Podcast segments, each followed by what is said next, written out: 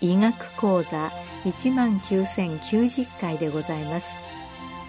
全国の医師の皆様毎週火曜日のこの時間は日本医師会の企画で医学講座をお送りしています。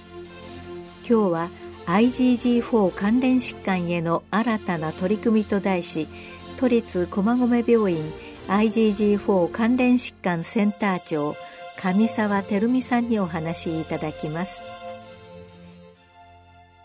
IgG4 関連疾患は本邦から世界に発信された新しい全身性疾患です。リンパ球と IgG4 陽性形質細胞の著しい浸潤と繊維化により、同時性あるいは維持性に全身所臓器の主題や結節性あるいは非構性病変などを認める原因不明の疾患です。罹患臓器としては、膵臓、胆管、涙腺、唾液腺、中枢神経、甲状腺、肺、肝臓、消化管、腎臓、前立腺、幸福膜、動脈、リンパ節、皮膚などほぼすべての臓器に及びますが、頻度が高いのは膵臓胆管と涙腺唾液腺です。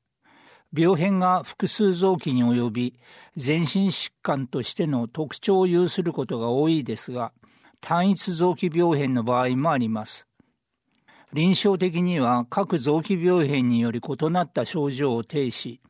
臓器の主題飛行による閉塞や圧迫症状、及び細胞浸潤や繊維化に伴う臓器機能不全など、時に重篤な合併症を伴うことがあります。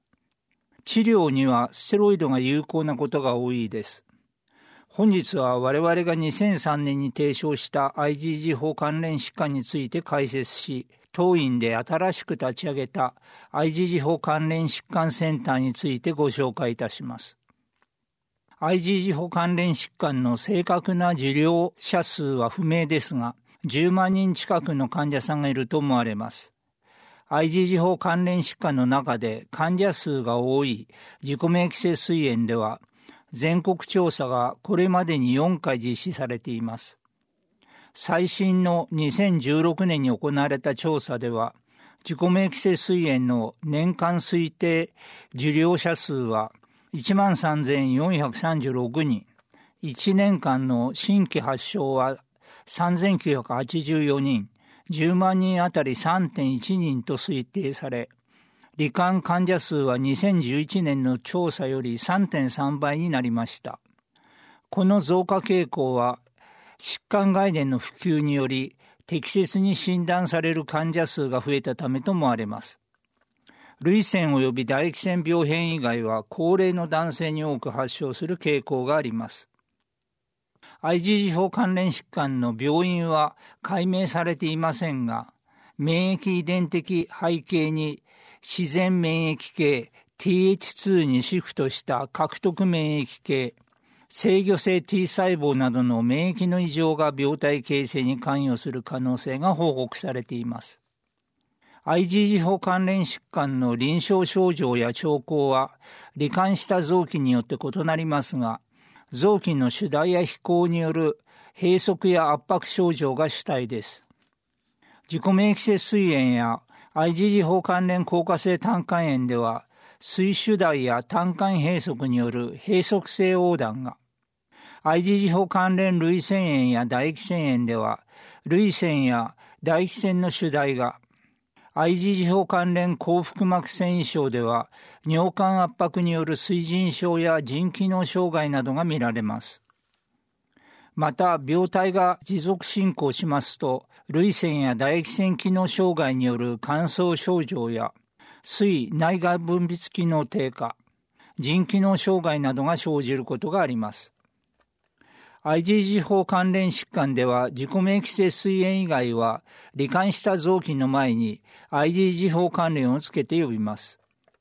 7つの臓器の IgG 法関連疾患において臓器別の診断基準がありますが、IgG 法関連疾患を包括する診断基準があります。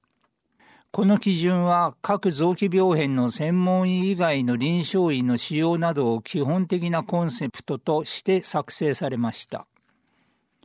この基準では IgG 法関連疾患は以下の3つの項目の組み合わせにより診断されます。まず、臨床的に単一または複数臓器に特徴的な微慢性あるいは原曲性の主題または主流性結節性ないし非構性病変を認める点が基本となります。画像診断では主題非行ないし主流形成部は造影 CT では膨血性も全造性に脳線し MRI では T1 強調画像で低信号ディフュージョンで高信号 FDG ペットでは FDG の集積を認めます。これに 135mg パーデシリットル以上の高 IgG 包血症と著名なリンパ球と IgG 包陽性形質細胞の浸潤と特徴的な繊維化や閉塞性静脈炎の病理組織所見との組み合わせにより診断します。できる限り組織診断を加えて、各臓器のがんや悪性リンパ腫などの悪性腫瘍や類似疾患を鑑別することが重要です。ここからは IgG 法関連疾患の臓器別の疾患について説明いたします。まずは代表的な IgG 法関連疾患である自己免疫性膵炎です。自己免疫性膵炎は1995年に本邦から提唱された特殊な膵炎の疾患概念です。現在は IgG 法が関連する1型と IgG 法とは無関係で高中級の膵管上皮内浸潤を特徴とする2型に分かれます。自己免疫性膵炎1型は自己免疫性膵炎臨床診断基準2018を用いて診断します。本書の診断には膵がんや胆管がんなどの主要性の病変を指定することが極めて重要です。診断基準では膵主代、主膵管の不正共細像、高 IgG 法結晶、病理所見、他の IgG 法関連疾患の合併とステロイド治療の効果の組み合わせにより診断します。典型的な微慢性の水死代を呈する例は、抗 IgG 法結晶、病理所見か水害病変のどれか一つを満たせば自己メキセ膵炎と診断されます。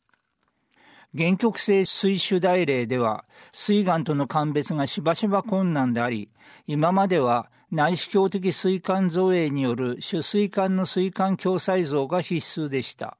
しかし昨今、診断的な内視鏡的膵管造影は、膵炎の偶発症を危惧してあまり施行されなくなる一方で、MRCP の解像度が向上し、また、超音波内視鏡下線子吸引細胞診 EUSFNA が普及したことより、原曲性水主題例でも MRCP による主水管共細像と EUSFNA で主要細胞を認めないことにより診断できるようになりました。水の未番性主題は本症に特異性の高い所見です。腹部ダイナミック CT では遅延性増強パターンとカプセルライクリムと呼ばれる被膜用構造が特徴的です。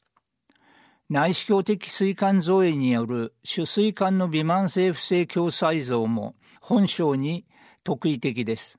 主膵管共細像は主膵管の閉塞像や狭窄像とは異なり、ある程度広い範囲に及んで主膵管が通常より細くかつ不正を伴っている像を意味します。原曲性の病変では主水管の共細部より上流の主水管には著しい拡張を認めない。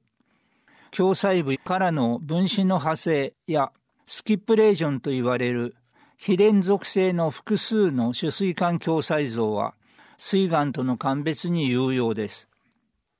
血中 IgG 放置の上昇は自己免疫性膵炎で効率に認められるので、その診断的価値は高いです。しかし、IgG 放置の上昇は、アトピー性皮膚炎、天泡層、喘息などの疾患や、一部の膵臓がんや胆管がんでも認められるので注意を要します。病理組織像は、リンホプラスマサイティックスクレロージングパンクレアタイティス LPSP と呼ばれる特徴的な所見で、高度のリンパ球と IgG 包容性形質細胞の浸潤と防水系細胞が錯綜配列を示す鼻むしろ状繊維化と閉塞性静脈炎を呈します。水害病変としては、水害胆管の硬化性胆管炎、硬化性涙腺炎唾液腺炎、幸福膜繊維症と腎病変が取り上げられています。ステロイド治療の効果判定は画像で評価可能な病変が対象であり、臨床症状や血液所見では判定しません。ステロイド開始2週間後に効果不十分の場合には、膵臓がんを念頭に置いた再精査が必要です。診断にはできる限り病理組織を採取する努力をすべきであり、ステロイドによる安易な診断的治療は慎むべきです。次に IgG 法関連硬化性胆管炎についてです。IgG 法関連硬化性胆管炎の診断は、IgG 法関連硬化性胆管炎臨床診断基準2020に基づいて、自己免疫性膵炎合併の有無、胆道の画像所見、抗 IgG 法結晶、他の IgG 法関連疾患の合併、胆管壁の病理組織所見とステロイド治療の効果の組み合わせによって診断します。IgG 法関連硬化性胆管炎の胆管像は、下部胆管狭窄を呈することが多いですが、上部から関門部胆管狭窄や肝内胆管狭窄を呈する例では、関門部胆管がんや原発性硬化性胆管炎 PSC との鑑別が問題となります。約90%の例が自己免疫性膵炎を合併しますが、合併しない IgG 法関連硬化性胆管炎単独例の診断は特に困難です。PSC でよく見られる全周性の臨場狭窄、アニュラーストリクチャー、術上変化、BDID アピアランスや肝内胆管の減少、プルーントゥリーアピアランスなどは IgG 法関連硬化性胆管炎ではほとんど認められません。IgG 法関連硬化性胆管炎では、超音波内視鏡 EUS や、関空内超音波 IDUS などにおいて、胆管狭窄部だけでなく、狭窄のない部位の胆管にも、壁飛行が高頻度に認められ、この所見は胆管がんとの鑑別に有用です。軽乳頭的胆管生検では、採取検体が小さいため、IgG 法関連硬化性胆管炎と診断できるだけの材料が採取できる例は少ないです。ステロイドへの良好な反応性は IgG 法関連硬化性胆管炎の診断をより確実なものにしますので、ステロイドトライアルも診断の一手段となります。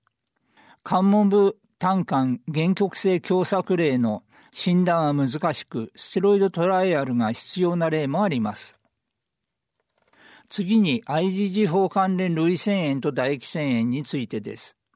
IgG 法関連類腺炎と唾液腺炎は、従来メクリッツ病やキツナ腫瘍と呼ばれていた疾患で、自覚的な選手代を主訴に患者さんが受診することが多く、IgG 法関連疾患の中では自己免疫性膵炎と並んで高頻度に認められます。診断には IgG 法関連涙腺唾液腺炎診断基準が用いられます。涙腺、自家腺、あるいは学科腺主張が3ヶ月以上持続し、対象性で2ペア以上、または1箇所以上、それに抗 IgG 法結晶と涙腺あるいは唾液腺生検組織に著名な IgE 法陽性形質細胞浸潤の組み合わせで診断します。病理所見がなくても確定診断可能ですが、悪性リンパ腫との鑑別が重要であり、可能な限り生検を行うことが望ましいです。シェーグレン症候群との鑑別が問題となりますが、シェーグレン症候群と比べて、抗 SSA-SSB 抗体が陰性であり、乾燥性角結膜炎や唾液腺分泌障害が軽度で、ステロイドが走行します。唾液腺エコーにおける主題した唾液腺の内部に結節上低エコー域や網状低エコー域を認める所見は特異性が高いです。涙腺病変では約半数の症例で、眼下内ないし外眼筋や三叉神経などの組織に支流性病変や非行性病変を認めます。涙腺唾液腺病変のみで自覚症状に乏しい場合は、慎重な経過観察も選択肢ですが、眼科病変による視野狭窄や視力障害などの臓器障害を認める場合は、早期の治療開始を検討します。IgG 法関連腎臓病は、症状に乏しく、IgG 法関連疾患の全身検査の過程で発見される場合が多く、診断時80から90%の例は人外病変を合併しています。診断は IgG 法関連腎臓病診断基準2020を用いて以下の5項目を組み合わせて行います。まず、尿所検、腎機能検査に何らかの異常を認め、血液検査で抗 IgG 法結晶か低補体結晶か抗 IgE 結晶のいずれかを認める。さらに、微慢性腎主題、腎実質の多発性造影不良域、腎支流、そして腎右壁飛行などの特徴的な画像所見、そして抗 IgG 法結晶、腎臓の病理組織所見と腎外病変です。腎組織は尿細管間質性腎炎が主体ですが、膜性腎症などの子宮体病変を伴う場合もあります。鑑別診断としては悪性リンパ腫、安価関連血管炎やキャッスルマン病などが重要です。進行すると不可逆的な腎機能低下をきたし得るので、診断時腎機能が正常でも速やかにステロイド治療を開始します。IgG 法関連幸福膜繊維症には骨盤内幸福膜の盤状ないし支流状病変や尿管周囲病変、腎右病変や動脈周囲病変があります。臨床症状としては、腹痛や肺部痛、腰痛、硬い浮腫などが挙げられますが、無症状な例も少なくありません。尿管閉塞や水腎症を合併すると、腎機能障害に進展する可能性があります。診断は IgE 法関連幸福膜繊維症動脈周囲炎診断基準に沿って CT による外膜側の動脈壁の非行化、周囲南部濃度主流、腎右から尿管壁にかけての非行性病変、及び骨盤内幸福膜の盤状南部へと抗 IgG 法結晶、病理組織所見と多臓器病変の組み合わせで行われます。生検困難例も多く、悪性疾患や感染症などによる二次性幸福膜繊維症との鑑別が問題となります。尿管閉塞のある例では、ステロイド投与前に尿管ステントや人狼増設による尿管ドレナージが必要になります。次に IgG 法関連疾患の治療についてお話しします。経口ステロイド治療が IgG 法関連疾患の標準治療法で一般的には有症状例が治療適用となります。経口プレドニゾロン 0.6mg パーキログラムパーデーの初期投与量を2から4週間投与し、その後、画像検査や血液検査所見等を参考に、約2週間の間隔で 5mg ずつ残減し、3から6ヶ月ぐらいで維持量まで減らします。治療への反応が悪い例では、悪性腫瘍などを疑心して再検査を行う必要があります。IgG 法関連疾患はステロイド中止後にしばしば再燃が起こるので、再燃予防に1日 5mg 程度の少量のプレノジゾロンの維持療法を1年前後行うことが多いです。ただし IgG 法関連疾患は高齢発症が多いので、骨折などのステロイド長期投与の副作用を考慮して反応良好な症例ではステロイド投与の早期中止が望まれます。最後に都立駒込病院で立ち上げた IgG 法関連センターについてご紹介いたします。IgG 法関連疾患は悪性腫瘍との鑑別が重要ですが、診断が困難な例も存在します。また治療に難渋する例も少なくありません。比較的稀な疾患ですが、関東地区では本疾患を専門に診療する医師が少ないことより、当院へは難事例を含め多くの患者さんが紹介されてきます。IgG 法関連疾患は全身性疾患であり、院内の様々な科で診察することより、組織横断的に対応する必要があります。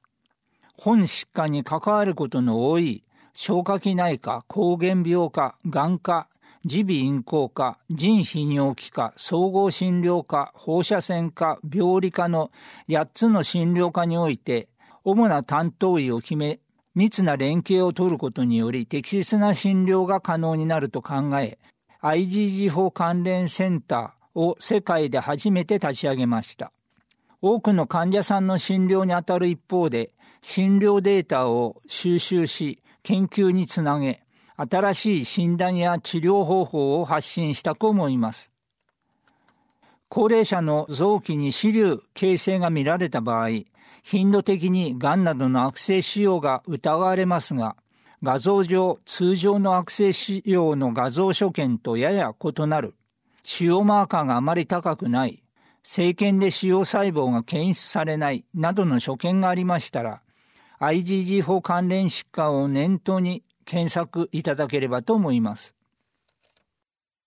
今日は IgG4 関連疾患への新たな取り組みについて都立駒込病院 IgG4 関連疾患センター長上沢照美さんにお話しいただきました。